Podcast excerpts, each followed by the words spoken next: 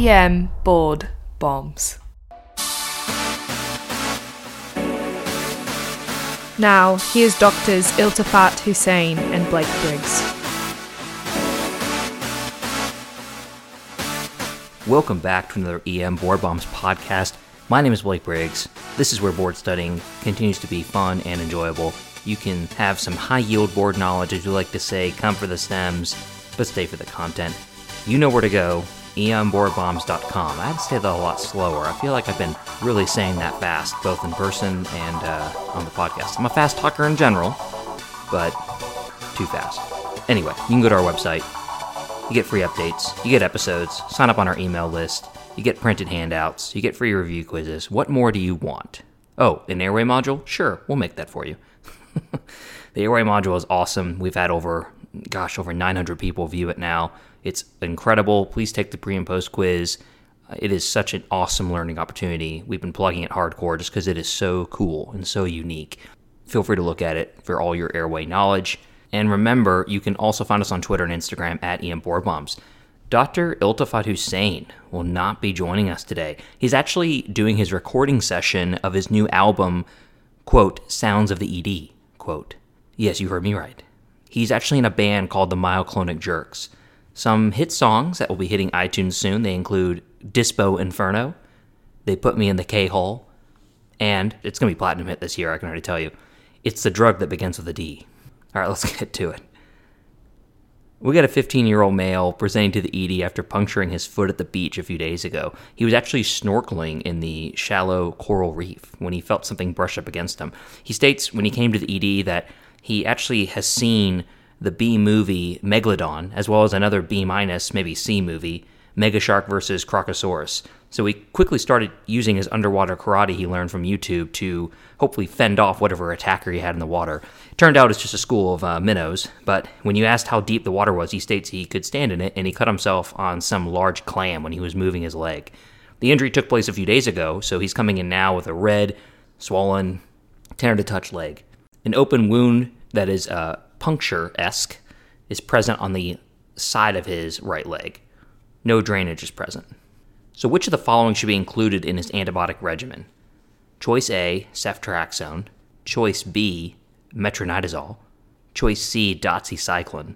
Choice D, trimethoprim sulfamethoxazole, also called Bactrim.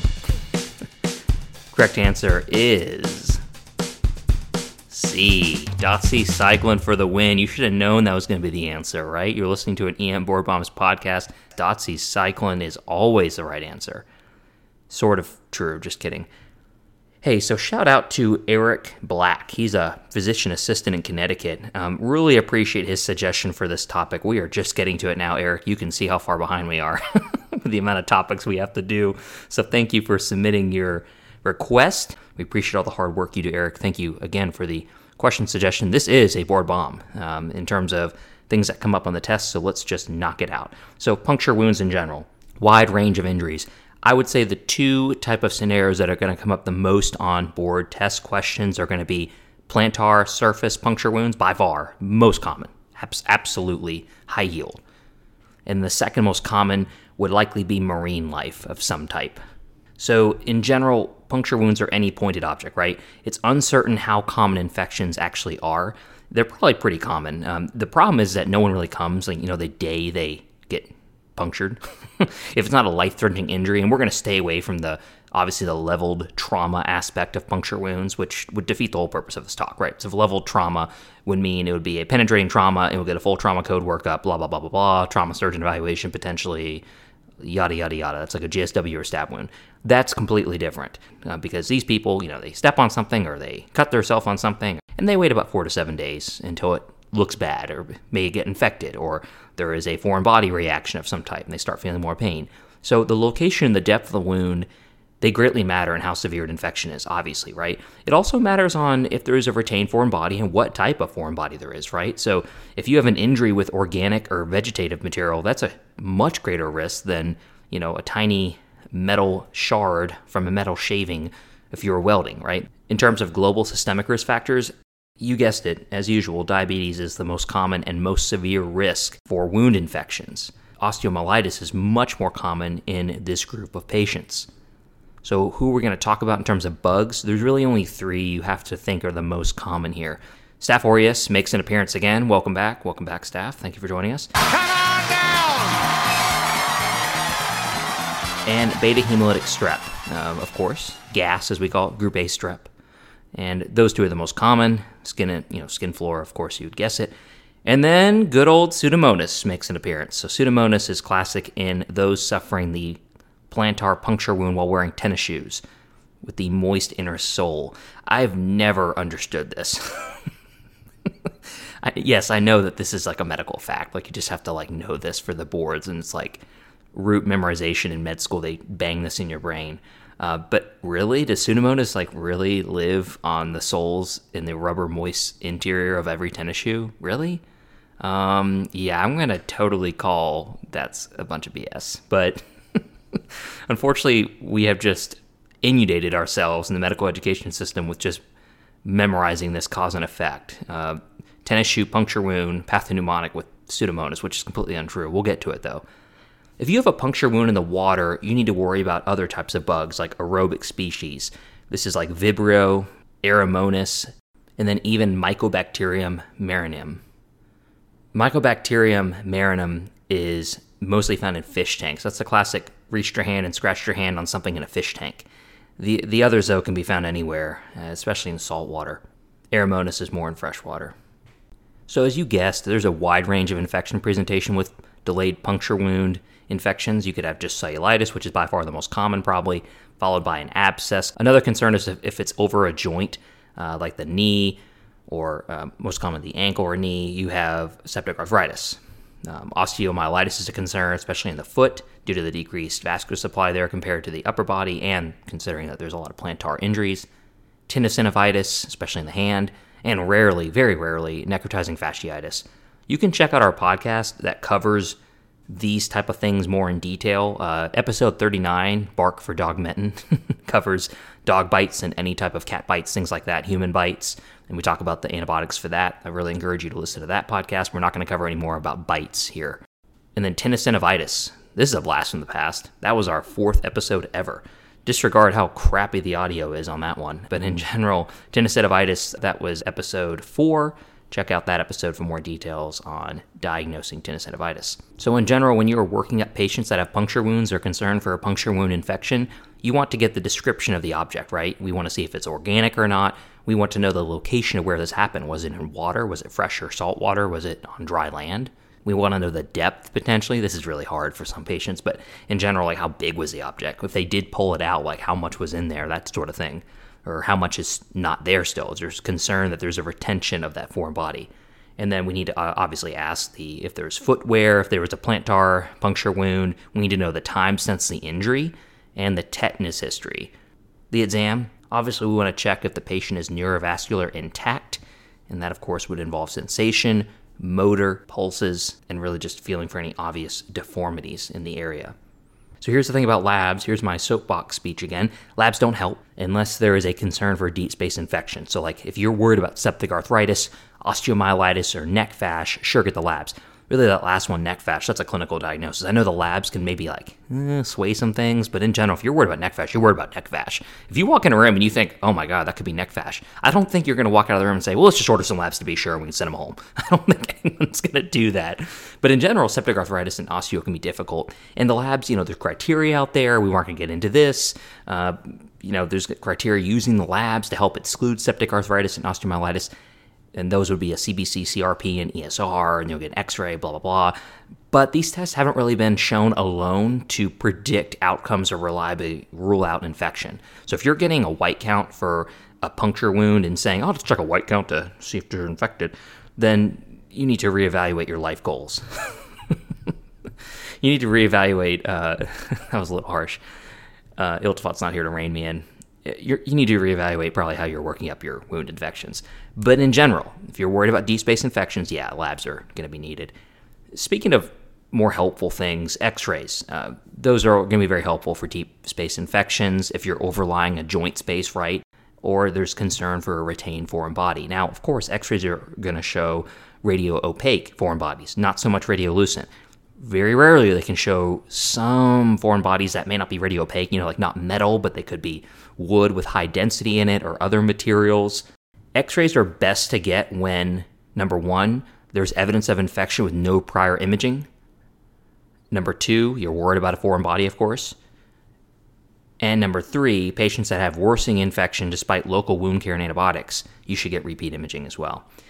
Here's an interesting fact for you uh, up to 87% of glass can be seen on x rays, so that's awesome. And if you're worried about a patient stepping on some glass, cue the Die Hard scene, which is also my favorite Christmas movie. Prove me wrong. In general, if you have glass concern, x-rays are perfect for that. They're really good. Ultrasound can also help too in some cases, especially for those radiolucent foreign bodies. Um, Got to be a little more experienced to use that though. Wound cultures should not be routinely acquired from a wound unless there's some unusual circumstances. So unusual as in like not common things, right? If they were in the water, uh, salt or fresh water and it looks nasty, or if there's organic matter present, or if you know from a fact you're looking at that wound and it just looks contaminated the moment it came in the door, sure, get a wound culture. But if they're coming less than 24 or 48 hours after a puncture wound and the wound doesn't look infected, I would debate getting a wound culture. And we'll get to kind of how we manage these in a minute here in terms of antibiotics or no antibiotics. Um, but in general, you're going to start with aggressive washing, like soap and water if you can, if it's contaminated clearly, soap and water is fine, but you may want to even get antiseptic solution like chlorhexidine or iodine or betadine. If it's not contaminated and just a puncture wound and you've removed everything and cleaned the wound, soap and water is just fine. You're going to remove any foreign bodies that are present as best you can. So you're going to have to numb the patient up typically with local lidocaine or lidocaine with epi. Debriding dead tissue is really important. One, for the integrity of the wound to heal again, but two, dead tissue is a nidus for infection. You're also going to drain any fluid pockets. Obviously, if you see an abscess, treat the abscess. And if you see any signs of infection, uh, then you're going to give antibiotics, of course, right? And this usually happens days after the patient's present, as we talked about, four to seven days later. When you're washing the patient, there's often a debate on moderate pressure or high pressure, you know, irrigation or low pressure. You know, there was a, this anecdotal concern of, oh, if you do high pressure, you could squirt the bacteria deep into the wound. And no one really knows the answer to this at all. Uh, so, in general, moderate pressure is fine, whatever that means. No one ever gives an exact percent. I wouldn't stick the syringe all the way in the puncture wound, just squirt as hard as you can. Because, yeah, that's defeating the purpose and you're shooting things down into different tissue planes. I wouldn't advise that. Of course, we're not going to suture any puncture wounds. Uh, that's a general no no and uh, not a good idea. You want these to heal by secondary intention. We're only going to remove foreign bodies that are a nidus or infection. They're close to the surface that we as emergency doctors are, can, can reach in there and grab them really fast.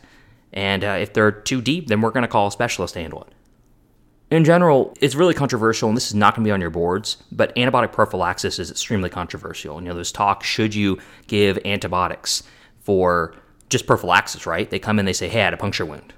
And it's less than 24 hours. They have no sign of any infection. They look fine. There's no foreign body concern. You've done your workup. I wouldn't advise antibiotics for that. And that's from personal experience. That's from people being, you know, we have to be conservative, I think, with antibiotics more. I think we waste them too much. If there's clear sign of infection, then you're going to treat antibiotics. The test question is only going to ask you questions on when to treat antibiotics if there's concern for infection. They're never going to say the patient looks perfect, do you want to give antibiotics? That's controversial and that depends on your practice. Let's go through the route of yes, there is an infection or there's a concern for infection. Obviously, you're going to be giving ciprofloxacin, which is the only real really good oral agent for Pseudomonas. So levofloxacin and moxifloxacin, both of those are good for Pseudomonas, not as good as Cipro.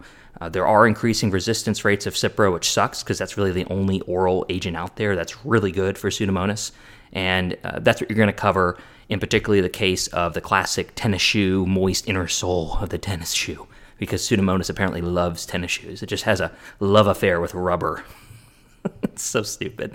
But in general, you're going to give ciprofloxacin on the test question for any concern for a puncture wound to the inner surface of a tennis shoe. That's what they're asking. That's what you're going to put Pseudomonas coverage. If you're worried about staph, so let's say the patient was walking barefoot and stepped on something, and it's methicillin susceptible, MSSA, you're going to give Keflex, which is cephalexin. Cephalexin is a great broad coverage, staph and strep coverage. You might need to think about Bactrim clindamycin, or doxycycline if you're thinking about either MRSA or more resistant skin flora. Again, this is for general dry land, puncture wound, antibiotic empiric treatment of concern for infection. Here's where we get really complicated here, and you only have to know like one or two things from this aspect. Fresh water exposure, you can give Keflex, sounds easy enough, cephalexin, or you can give Clinda plus a fluoroquinolone If you have any seawater exposure, you have to give the drugs I just mentioned plus doxycycline. And that's the answer to this test question. So none of the other answer choices would cover Vibrio in the answer choices above. The ceftriaxone would not, the metronidazole would not, and the Bactrim would not. Doxycycline is the only one that would. Now, do other drugs cover Vibrio? Yeah, of course. Uh, clindamycin does, azithromycin does, but those weren't options. Doxy was the only one. In general, what you should take away from this is that Doxy treats everything. I'm just kidding. What you take away from this is that Doxy is very good uh, for zoonotic uh, infections or those strange, weird marine or um, wildlife infections, tick bites, right? Rocky Mountain spotted fever, Lyme disease, ehrlichiosis, and apparently Vibrio. If you have any soil or sewage wound concern, metronidazole or clindamycin is good. And that makes sense, right? Because that's going to cover anaerobes. That's what you're worried about with sewage. Okay, let's wrap this up. I think that about covers everything. So, puncture wounds present at different presentations. Make sure to always look at the location, the depth, concern for retained foreign bodies. Remember that your skin flora are going to be the most common causes. Pseudomonas is somehow having that love affair with the moist inner tennis shoe. Moist is an awful word, by the way. Um, even saying it makes my skin crawl. So Pseudomonas is going to be that moist inner sole of the tennis shoe or type of closed-toed shoe. Remember that puncture wounds in the water, we worry about aerobic species like Vibrio, Aeromonas in freshwater, and Mycobacterium. Remember that you have a wide range of infection presentations. Some require labs, some require x rays, others don't. Remember that ultrasound can also be helpful. Wound cultures are not always needed for routine infections or wounds that don't even look infected. You're going to aggressively wash them, you're going to try to remove superficial foreign bodies or foreign bodies that are associated with an infection. You're not going to suture these ever. You're not going to give straight up antibiotic prophylaxis just for funsies you're going to be giving antibiotic prophylaxis or empiric therapy if you're concerned about an actual infection, right? So ciprofloxacin for Pseudomonas, cephalexin for good old MSSA or strep. might need Bactrim, might need Clinda, or Doxy for MRSA. You might need doxycycline for seawater exposure, concerned for Vibrio, like in our question. Freshwater exposure, you're going to either be giving cephalexin or Clinda plus the fluoroquinolone. And then any soil or sewage wounds, you're giving metronidazole, or clindamycin. All right, I think that's all we got. Remember, you can subscribe online at emboardbombs.com, where we're on Twitter and Instagram. Drop us an app review, please, for more topic suggestions. Thanks again to Eric Black. Keep up the excellent work up there, buddy, up in the Northeast. Thanks again for your suggestion for this topic, and we will see you next time. Hopefully, Iltifat will be back. We'll see you.